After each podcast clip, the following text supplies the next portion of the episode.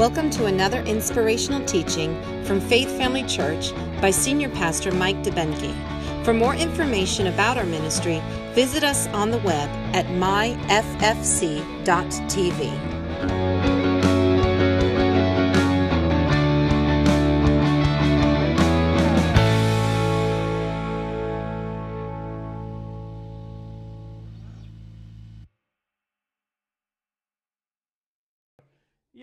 it's important to um, be reminded who's standing with you and uh, who's part of the vision of what we're doing here. And when the devil comes to say, ah, you're not going to do it, I say, oh no, me and all my, all my peeps, we're hanging. And we're hanging on to what God's doing. Amen? And uh, we are victorious in Jesus' name. And we will complete that which He has given us as our calling. And a lot of people say, well, I just go there. No, no, no. If God placed you here, He's got you here for a reason. And part of that reason is to make sure that we're here for the next people that come in. Because there's a whole world out there right now that is shaken to the core. Everything they've had confidence in, everything that they've focused on is now, you know, kind of shaky. And I, you know, I don't, I don't say a lot about politics. Um, I really believe that that that's not my role in your life. But I do want to say this: um, with the election coming up, and so much going on, is remember if you're a born again Christian, if you've received Jesus Christ as your Lord and Savior, I'm not going to ask you to raise your hands, but you know who you are. The Bible says that it's no longer I that live, but Christ that lives in me. And it goes on to say that we are now ambassadors of Christ, which means we represent the will and values of God. Amen? So I want to encourage you when you vote that you investigate and you check out and that your vote represents the will and values of God and not yours. And you can't say, well, yeah, but Pastor Mike, you don't understand. My family's always voted this way. It's not about your family anymore. Now it's about who you are in Christ Amen. and what you can do to extend and, and, and forward the cause of Christ. You say, yeah, but Pastor Mike, I don't like that guy. Well, you know what? Neither one of those guys are perfect, just like none of us are. And you don't look who's perfect. You look to God and say, God, who's going to further your kingdom? Who's going to who's going to maintain the freedoms to worship you? And who's going to do it in a way where you're glorified? To the best of their ability, which may not be that great. I mean, you know, it, it, I, I think it's shocking that, that out of a country, the greatest nation on the earth, we come down to the people we come down to to vote for. Uh, and I'm not saying they're bad. I'm just saying you would think there would be like some superstar who just does everything right. But the truth is, none of us are that. We all have failings. We all have, have things in our life that, that are embarrassing. And we're going to see somebody today in our, in our message that was exactly that. But yet God was able to, to meet him, get to him, and use him in such a powerful way. And your vote matters. Amen? So I just want to encourage you vote based on biblical values, not what you've been told or what you've watched. Do your, do your own homework and let God lead you because this election is probably the most, the most important election that we have ever seen in this country. Amen. So I just want to encourage you to do that. And that's all of my political standing. And that's, you know, and I'm not telling you who, I'm telling you to investigate and let God lead you. Amen. So Praise God. Father, we just thank you for today. We are here expecting to receive from you. We didn't just come here to get our conscience cleaned, we came here to be loved on by your Holy Spirit. We expect above anything else that when we leave, we're going to be better than we were when we got here. And we declare by faith that we have ears to hear, eyes to see, and hearts to receive everything that you have for us. And Father, with the compassion that you've poured in our hearts, we pray for those people in Louisiana who have just gone through another hurricane. Floridians, we know what that's like, and we know what a struggle it can be. So we pray for them now. We ask you to bring the resources, the supply, and the provision to them. Mobilize your church so that your love pours out in such a way that they know it's you. And Father, meet their needs right where they're at. Give our officials wisdom and insight on how to, how to get things going in the right direction and, and to protect and preserve what those people have up there, what's left. And we just thank you that we can count on you to make the difference. In Jesus' name, Amen. Praise God. Well, we're going to go ahead and continue our, our message on what keeps you up at night. And to be honest with you, I was very shocked that um, 60% of people struggle with getting a good night's sleep. I mean, that means if you look around, six out of the 10 people around you did not get a good night's sleep last night or struggled with that. Now, don't look around and say, oh, I can tell. I can tell she didn't get one. because that's not nice, you know. You don't want to do that. But I mean, so many people missed out on good sleep last night. And Pastor Chris isn't teaching today, so they're not going to be able to catch up. I'm kidding. I'm kidding. Now, listen, if you were here last week, then you know I kind of teased my son, Pastor Chris. Uh, but here's the truth if you joke about something that's almost true, that can be really mean. That's called teasing or ridiculing. But if you joke about something that's completely outside of the realm of reality, then it's just a joke. We all know that Pastor Chris is a great teacher. We, I know that you guys love him. Actually, I had people.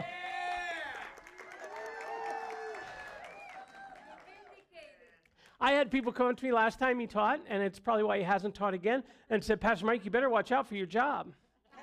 so, no, I'm just kidding. I, I love it when he preaches. It's discern. It, it, the discernment he has from the word is so relevant to, to what we're going through and what we're facing, and it wipes off all the distractions and the religious junk. It just makes it real, and that's what I love. So, no, I appreciate it. You know, I'm just teasing you. So, anyway, let's go on.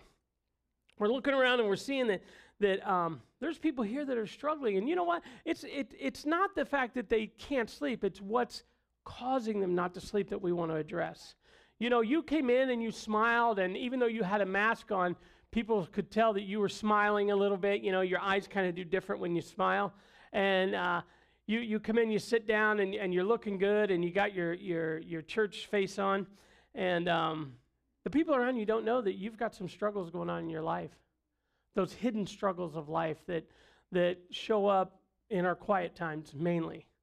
Um, they don't know that some of us are, are and I'm just kind of, I, I heard, I'll be honest with you, I heard this series from, from another minister, uh, somebody I really look up to and has poured into my life. And I actually go to meetings every year to have him pour into my life. And his name's Gerald Brooks. And I'm, I'm just trying to present it to where it will bless you the way it blessed me. And there was a lot of it in there where I didn't realize. And it was almost like, whoa, you know? And then I had to decide because you never want to preach to the congregation what God is dealing with you about. Um, so I really sought God and prayed about it, and He said, No, no, this is not just for you. this is for everybody. So uh, that's why we're presenting this message. And, and um, there's some things we're going to find out today that really hit home with me. I know that um, there's, there's some of us maybe with some of those inner battles that nobody sees uh, deals with anger. I used to have a very bad temper, very bad temper. And uh, so bad that when I lost my temper, I hurt people. Uh, not my wife, never did that. This all was done early in my life and uh, I, I, got involved in a lot of things I shouldn't have got involved in. Did some things I shouldn't have done, and a lot of it was because I had these ongoing things on the inside that I didn't deal with. Um, so mine was anger and uh, frustration with people. Maybe yours is stress. Maybe you're facing stress right now, and you come into church and you give everybody the bones. You know, that's what we call it when we hit knuckles.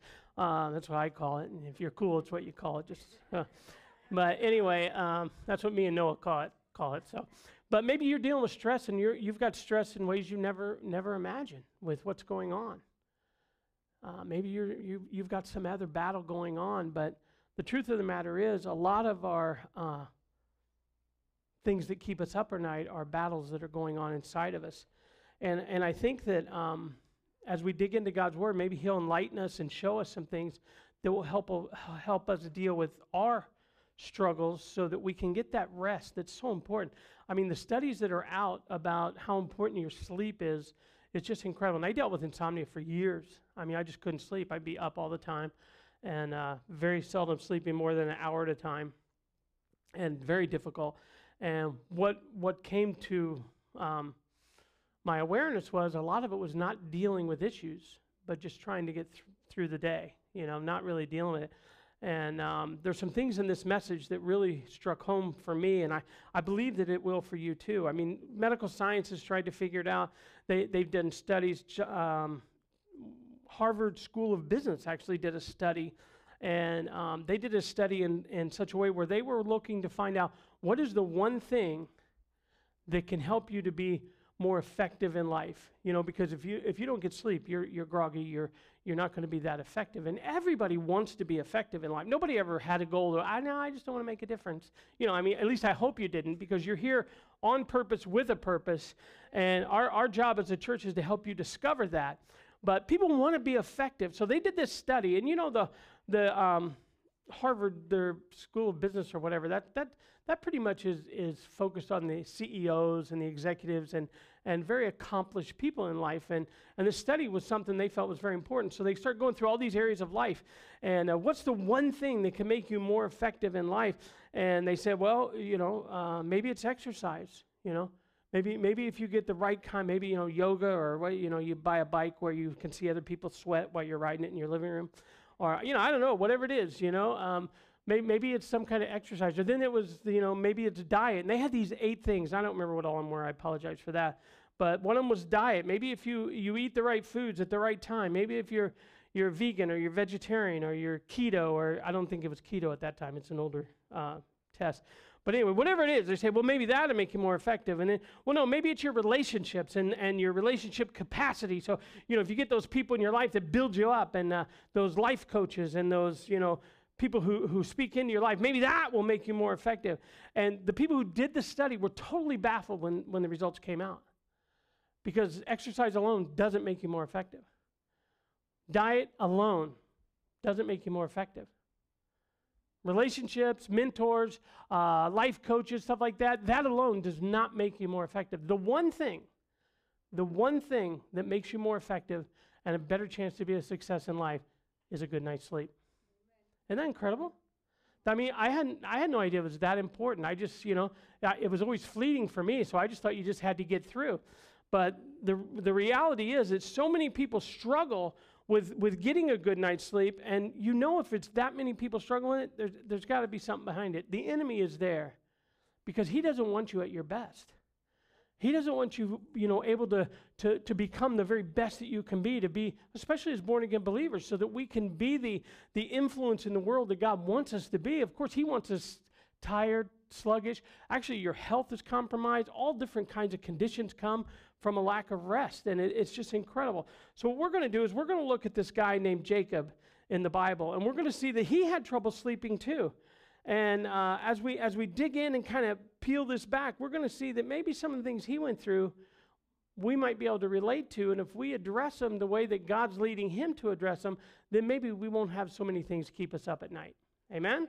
You guys with me? Sound like a good message? All right, we're going to start in Genesis 32. Genesis 32, and we're going to look at Genesis 32 starting in verse 22. Now, this is talking about Jacob, and it says, And he arose that night.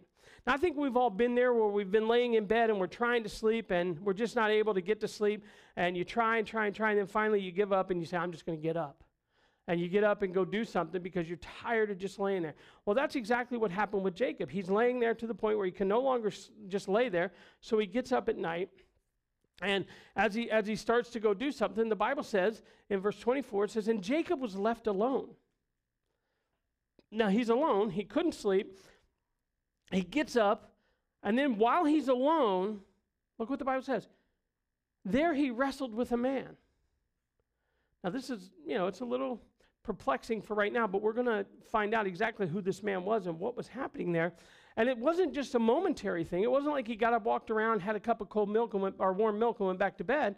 No, he was up all night, the Bible says. It says he wrestled with the man until the breaking of day. So as we get a picture of what's going on here and we start looking to see, well, what are the things that keeps Jacob up? We're going to see some some some insight to realize that with Jacob, and we're going to look at Jacob's life, that a lot of times, you know, we create our own sleepless nights. There's some things that we do or don't do that can actually cause us to not rest well and, and to not be at peace. And those things left unaddressed will keep you in that cycle of being anxious and up at night. Make sense? So we can be the one who actually keeps ourselves up. We can make some decisions that maybe cause us to keep from, from being at peace. And Jacob, as our case study, we're going to look at him and we're going to see that, that he made some decisions that, that, that would make anybody not sleep well and, and you know, be anxious. And uh, we're going to see that uh, as he goes through this, that his, his stress or his, his uneasiness seemed to be multiplied at night. And I know with me, that's the way it was. Because during the day, I can be distracted by all the activities around me. I can, I can, like at church, you're here, everything's great. You know, you could kind of hide in the crowd, but when it gets quiet at home and you're there by yourself and Donna's head's on the pillow and she falls asleep like that, then I'm, I'm alone. And, and I'm struggling. And you know what happens is when there's no other distractions to, to take my mind, then I'm clear to think about the things that are bothering me. Think about the things that are stressing me or pressuring me or, or weighing on me. And what happens is that at night, it's kind of hard to hide from that. And this is why so many people struggle with a good night's sleep. Because when you're up and the TV's on, when you're up and you're, you're hanging with your friends, or you're up and there's a lot going on, it's easy to stay distracted and put that in the background. But once everything quiets down, guess what? It's still there. And people end up having to deal with it. And if they don't deal with it right, they end up like Jacob, where they, they, they get up and they have to, they have to start walking around. Next thing you know, they find themselves wrestling. You say, well, what does that mean to wrestle? Well, here's the thing. We, we live in a, in a world where Jacob, even though there was a lot of people around him at this point, he ended up being separated and alone. And in a world right now where we are more able to connect, we're more connected now than any generation in history. You have a connection, a direct connection to people based on your phones, your Instagram, your Facebook, uh, your emails. You have a more of a direct connection now than any generation in history. But do you know right now in our society, loneliness is at epidemic levels? People are declaring that even though they have all this connection, they still feel very much alone. And see, when you feel alone, you feel vulnerable. And that can weigh on you and cause you to be uneasy and to keep you up. And, and Jacob was alone. He was in a place where he felt like he was all alone. And the thing that I've learned in ministry, and, and I've heard this from other pastors, is that a lot of times people will equate feeling lonely with a time when God is actually trying to draw them into some one on one time. But because they're so used to keeping something going all the time, I got to keep this going. Who's who Facebook? Who you know? Who liked? Who didn't like? You know, let me see the Instagram and and do I have any emails? You know, uh, when everything quiets down and God's trying to pull them into, because God's not going to compete with your Facebook. That's your choice. He, he's not going to come in and shut it off. He'll be there. He never leaves you nor forsakes you, but he also never forces you. So he's waiting on you to make time for him. And what we're going to learn from Jacob is it's, it's the time we spend with God that helps us deal with all those other issues. Does that make sense? You guys, this, this is going to help us if, if we'll get into it. And if we learn that um, maybe God's just kind of tugging on me. See, if, if, if you allow the lie to be that when things get quiet, and because you're afraid of dealing with the real issues that are churning around on the inside of you, you have to run to some sort of entertainment, some sort of distraction, God's never going to be able to get a word in. You're never going to take your focus to let it settle enough to where you're able to hear. And God describes this in His, in his Word in that still small voice. He's not louder than the TV. Netflix is much more demanding than God is. You got to stay tuned. You got to keep watching, or you're going to miss something. And God's just going to sit there. You say, Pastor Mike, you're starting to make me feel guilty. I'm not. I just want to make you aware. I want to make you aware of the things that are pulling for your attention. Some of them may be keeping you in, a, in, a, in an unrested state, in a, in a place where you're not feeling the peace of God. And those things can keep you up at night. Does that make sense? Amen. Because the truth is, we were created to be in an intimate relationship with God. We were created to have a one on one relationship with God. It's not designed to be you and then somebody that represents God and then God. You know, that, that all went away when Jesus came. And we saw where God wanted that kind of a relationship over and over again in the Old Testament, but they resisted. When, when God wanted to be the children of Israel's God, and they said, No, no, no, no, no, no, no, we don't want to be that close. We want a king. You know, they said, We want a king. God says, You don't need a king. I'm right here. No, no, he wanted to be their king. He wanted them to, to draw close to him. They said, No, no, no, we, we need, we want you to, to give us a king, and then you talk to the king, he'll talk to us, and that's why it's, you know, they, they were not comfortable being that close to God. And I'll be honest with you, there's a lot of people in the world today that aren't comfortable being that close to God. And the reason is they don't know him. They think he's some big scary guy who's mad at them. They don't know he's a loving father that only wants to help them and get them to a better place. They've been preached at their whole life that he's going to get you and your, your, your troubles are because he's judging. And those are lies to keep you away from God. Where if you really know who God is, you're going to run to God. Amen? And God's the one, when you're in God's presence, it brings peace. It, it brings understanding. It brings clarity on what to do next instead of your head spinning all the time. And what we have to understand is that when, when God's doing this for us, he, he wants to get us close. When the children of Israel were brought out of, out, out of Egypt in bondage, and, and God did such incredible things, part of the Red Sea, did all kinds of stuff. He brought it to Mount Sinai, and Moses said, All right, God's going to show. God manifested just a portion of himself, and the people were all so intimidated, they pulled back and said, No, no, no, no, no, no. Moses, you go talk to God and, and whatever God tells you to tell us, we'll do it. But we don't want to, we don't want to be that close to God. People resist God because they think they're disqualified from being in God's presence. And they lose sight of the fact that, you know what? It's not about your perfection, it's about the perfection of your Savior who already paid the price.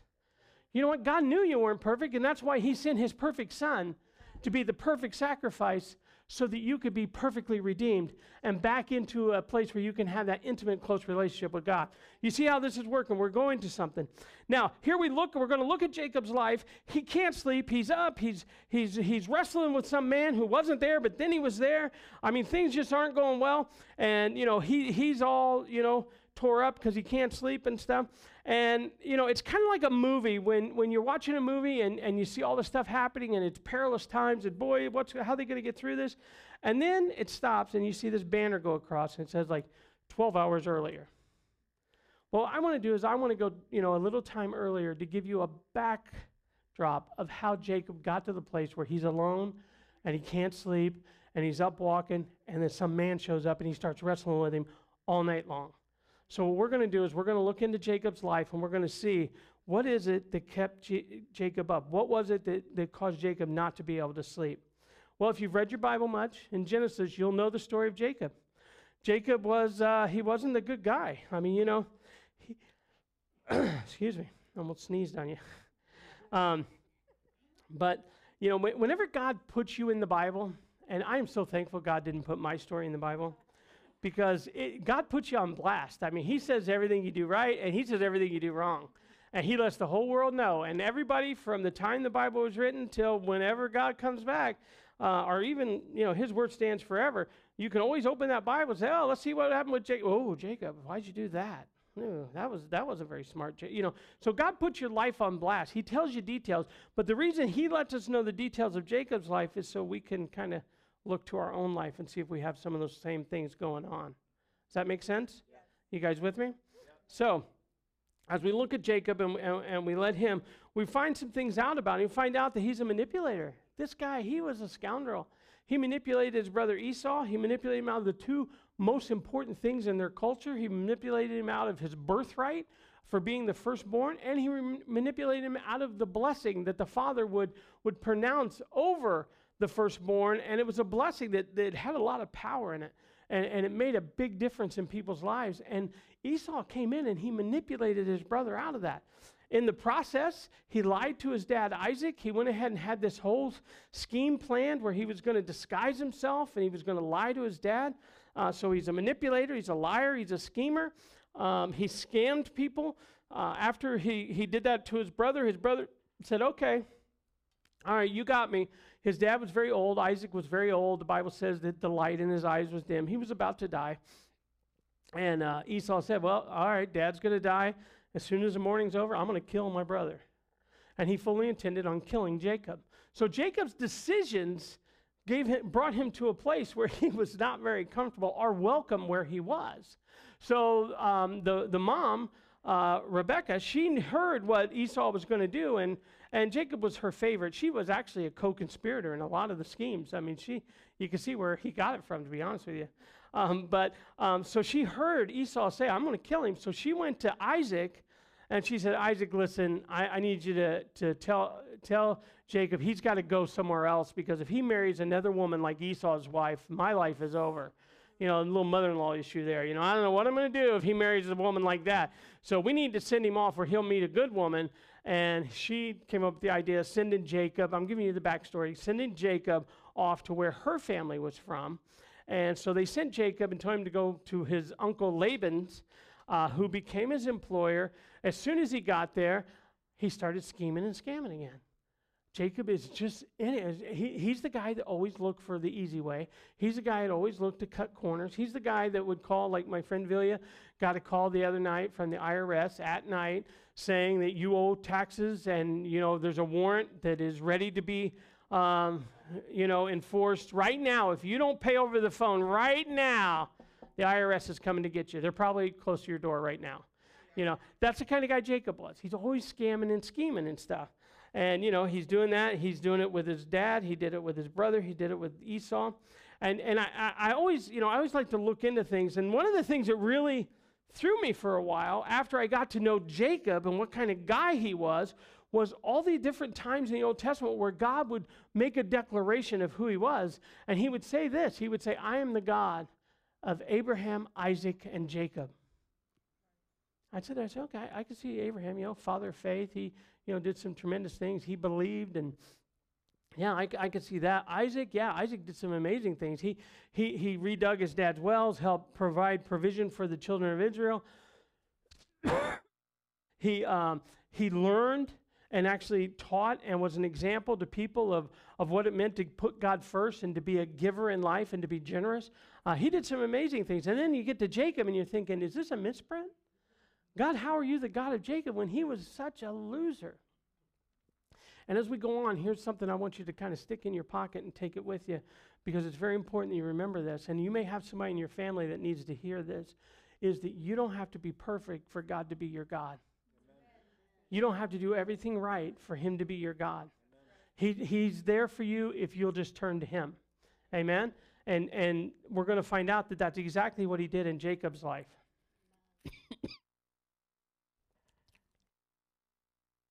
Um, let me just get a drink real quick. So here's Jacob. He's this guy that you know is is is just not not a good guy, but yet God's still showing up. He's showing up in his troubles in the form of Jesus. And, and as, as we find that the man he's wrestling with is actually Jesus, um, who is trying to influence or lead Jacob. You say, well, what, how exactly is that? Jesus in the New Testament. How could he be in the Old Testament and stuff? And what you'll find in, like a little Bible school teaching is there's a, there's a thing called Christothenes. Christo- let me let me double check the word here because uh, Bible school was a long time ago. Um, where did my notes go? So it's a pre-incarnate v- uh, visitation of Jesus Christ in the Old Testament. It's called a Christophanies. And what that means is that, that Jesus literally shows up. There's a visitation where he physically shows up before he was actually born to, to Mary and Joseph. He actually showed up, manifested himself in a visitation. And that is who that, they're wrestle, that, that Jacob is wrestling with. He is this, this precarnate visitation from Jesus.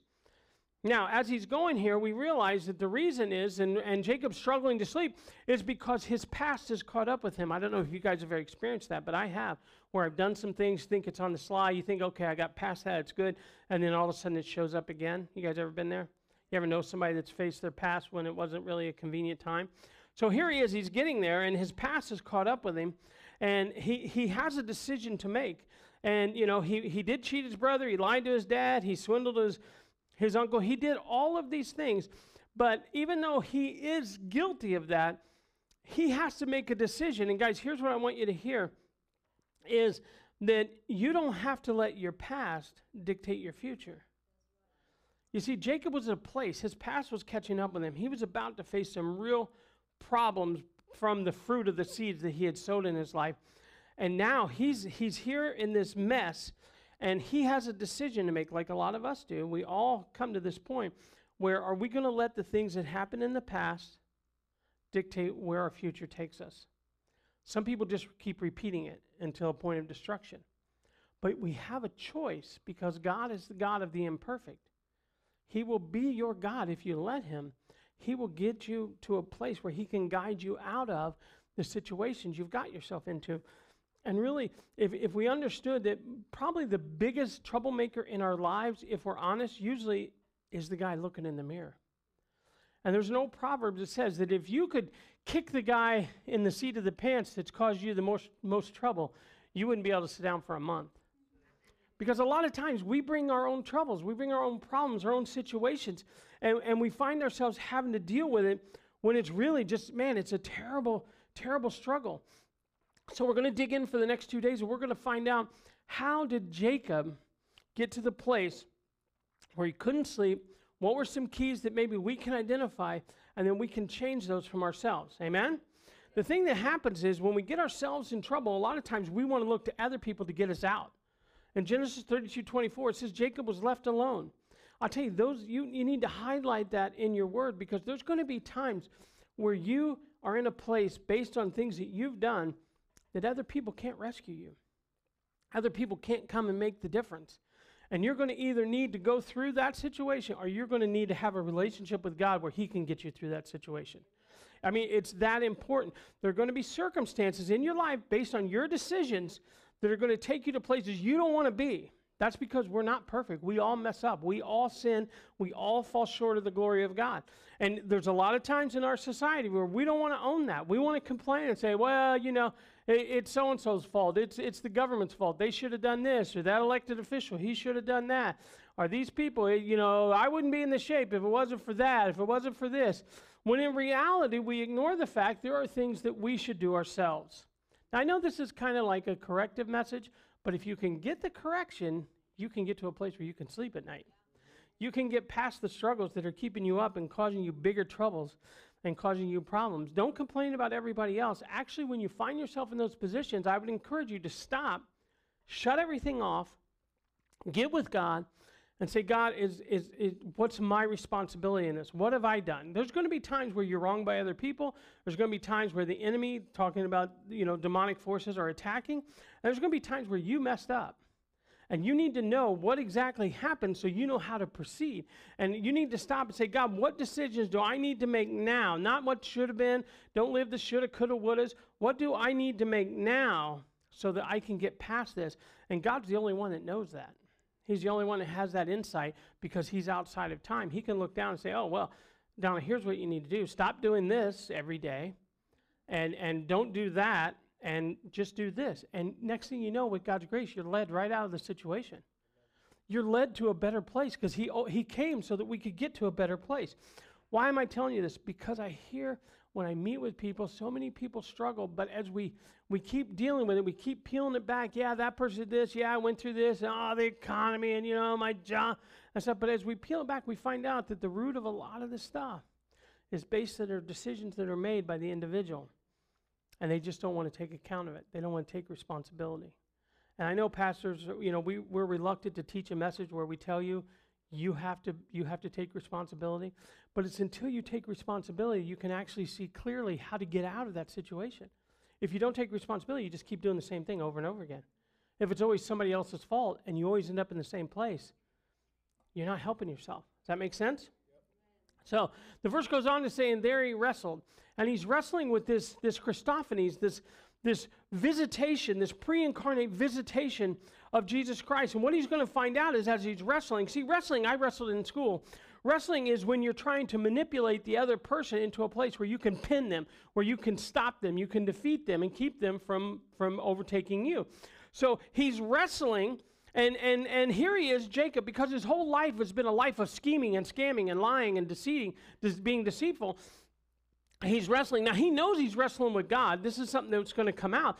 And he realizes that. And he knows that when God's trying to get you to do something, you know, you should do it. But he's so self centered and so focused on the way that he's learned to operate that he's actually trying to wrestle and manipulate God. And he's not giving into the fact that, you know what, some of my, my situation, what got me to this place, is probably based on decisions I've made, and God wants to lead me out of that. What he's actually doing is wrestling, and, and we're going to see that instead of willing to, being willing to jump into God saying, hey, do this, He's, he's only focused on himself, wrestling, trying to, trying to get the better part of this, even though he realizes he's wrestling with God, he, he's going to find out that um, God's bigger and stronger than him. One of the things, I never understood this part, is that, and until I heard this message, that the Bible says that Jesus, while they're wrestling, and as they wrestle, and it goes on too long, Bible says they wrestle all night to the break of day. And Jesus says, Let go of me. And Jacob said, I'm not going to let go of you. So Jesus actually touches him in his hip, right at the top of his thigh. And it says that it caused his thigh to be disjointed, to be out of joint. I never understood that. I was like, is that like, that's kind of, you're not supposed to do that in, in wrestling. You know, why would God do that? And, and the doctor explained it this way that the very strongest muscles in your body are right here, where your hip and your, your, your thigh connects. It's the strongest muscle in your body. And the reason that Jesus touched him there and caused his joint to be to be to go out is because we a lot of times in our strengths we don't go to God very often. Matter of fact, we don't really need God because it's our strength. So we're focusing on what we can do and we keep going. And we're usually not very open to God leading us when we're operating in our strengths. So what Jesus was doing was he was challenging the very strongest point of Jacob because Jacob always manipulated, always deceived, always lied to get what he wanted. And now he's not able to manipulate this person he's wrestling. And a matter of fact, the person he's wrestling to show him that his strengths are not enough to get him where he needs to be, he touches him in the hip and so, just touches him in the hip, and suddenly his hip is out of, out of joint. He's got him to the place where he realizes he's not going to be able to go on. Jesus says, Hey, let go of me. And Jacob says, I'm not going to let go of you. He says, I'm not going to let go of you. And we're going to get, this is where we're going to get to today. He says, I'm not going to get to let go of you until you bless me. Now, see, the thing is that as we start looking at this and we start realizing that if you're wrestling with something, if there's something keeping you up at night, you need to find out what it is. See, Jacob had some situations in his life, he had some practices in his life that was causing him repetitive problems and, and getting him in situations where he couldn't sleep. They were, they were stealing his peace. And see, if we don't take the time when we're when we're restless, when we're not able to sleep, if we've got things going on, the inside of us that are stirring us up, if we don't take the time to find out what it is, like you could be laying on your bed and fluffing your pillow, throwing it around, doing everything, trying to get sleep, but most likely it's not really a pillow problem. There's people with perfect pillows that can't sleep because they've got these things going on and they're not addressing them. They're not finding out what it is. It's like the intern that was working at the hospital and he, he, he was brand new, so you know all the cases would come in. He'd get the easy ones to start with.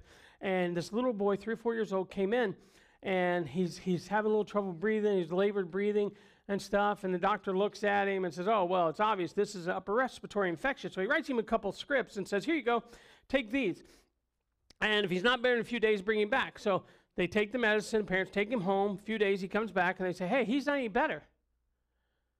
So the doctor's like, oh man, I, I don't know what's going on. This poor little boy, he's not able to breathe very well. So let me check into this and see what it is.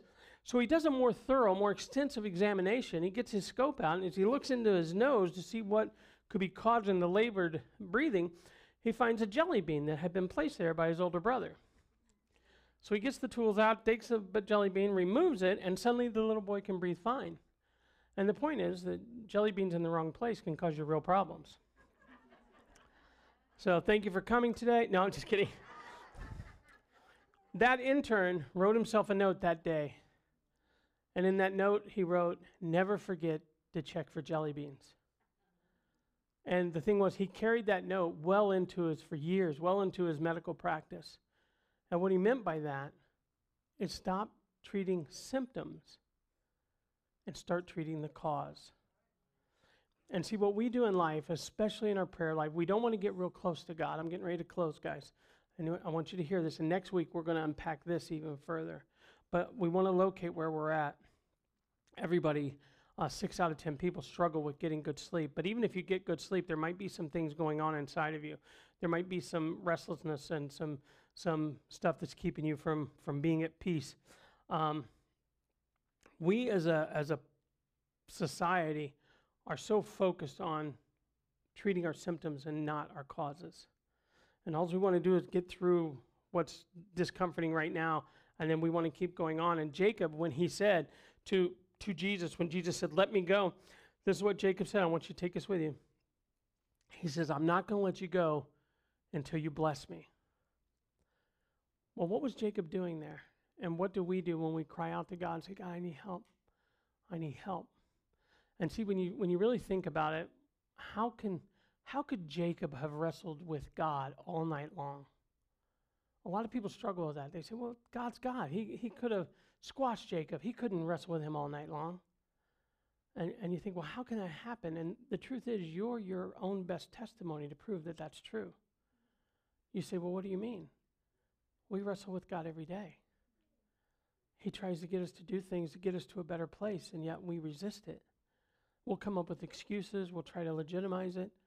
You know, God teaches on, you know, God teaches very clearly in His Word on giving, but yet people fight that and they will wrestle with that and they will. And, and the reason that you can wrestle with God all night or your whole life is because God will never violate your will. He will never make you do what's right. He will just try to lead you to do what's right. And as we leave today, what I want you to do is I want you to, to think about when, you're, when you find yourself in that wrestling match, uh, ask yourself, God, is, is this something you're trying to show me that I need to make some corrections? Is this something you're showing me so I can get to a better place? And if it is, know that when God's wrestling with you, it's never to break you, it's always to lead you and, and to show you a better way. And it's always going to be up to you whether you submit or not. And it's very exciting next week about what happened when, when, when Jacob said, I'm not going to let go till you bless me. Really, what he was saying, he was saying, Listen, I want you to change my circumstance, but I'm not willing to change. I'm not going to stop wrestling you. I'm not going to yield to what you want me to do, but I do want you to change my difficult circumstances that I'm facing. And as we leave today, I want you to go out thinking about the situations and the circumstances that you face in life. And are they there because you're not leading or leaning into what God has for you? Are you resisting and wrestling with God about that? Are you open to God taking you to a better place? Because when you allow God to lead you, it always brings you to a more peaceful place. Remember what it says? He's going to cause you to, to lie down in tall grass next to still waters. In other words, he's going to, he's going to bring you to a place that's very peaceful. And He's going to bring you to a place, if you let Him, to a place of provision, a place of protection. He'll be there to guard you. This is all for you if you just let God lead you. Amen? I hope you got something out of this. I hope that you'll be here next week to hear the rest of it because it's really cool how Jacob, at his worst, God shows up at his best and turns the whole situation around. Amen? If you would, bow your heads, close your eyes. Heavenly Father, I thank you for your word today. I thank you that it was instructive possibly even corrective, but for sure it was enlightening. We ask you to hear our voice as we lift up our prayers to you. We thank you that you brought us your word today and that our hearts were open to receive it so that we can have full revelation knowledge imparted into our spirits and that we can be able to grow and become the people that you've created us to be.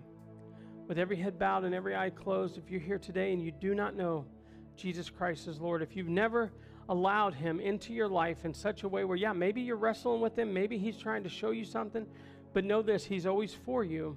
He's never against you. He has a plan for you. He's willing to, to give everything so that you could be back into that original relationship with your Heavenly Father. He paid the price so that your punishment would be put on Him and not on you. It's all about the love that He has for you. So, what I want you to do is right now, if you've never made Him Lord of your life, the Bible, when Paul talked about, it, he said, I beseech you. What I'm doing is I'm begging you, make time for God, make place for God in your life. He won't force his way in, but if you open your heart, he'll come in in a big way. So please, here today, hear my voice. If you do not know Jesus Christ, if you're online and you're watching this, hear my voice. He is for you. He loves you. He's not against you. He's not holding a grudge against you. He wants you to know that He loved you enough to pay the price for all of your sin and all that you have to do is to receive it as a gift from Him. The Bible says if we believe in our heart and we confess with our mouth. So if you're here today and you say, That's me, preacher, I want that, and you've never made Jesus Christ Lord of your life, it's not about joining the church, it's not about any of that, it's about letting God love you. If that's you, I'd like to see your hand. Nobody else is looking around, nobody else is focused on you. Anybody? Looking around. Amen. We're all saved that want to be. Praise God. If you're out there, and you need this, then repeat after me and say this prayer. And we're going to say it with you because that's how important it is to us here at Faith Family. Heavenly Father, today I believe, according to your word, that you sent your Son, your perfect Son, to die in my place to pay the price for my sin. I received that sacrifice. I want to say thank you right now as I confess it with my mouth. Jesus Christ is Lord. Amen. Praise God. God is good. Again, guys, this.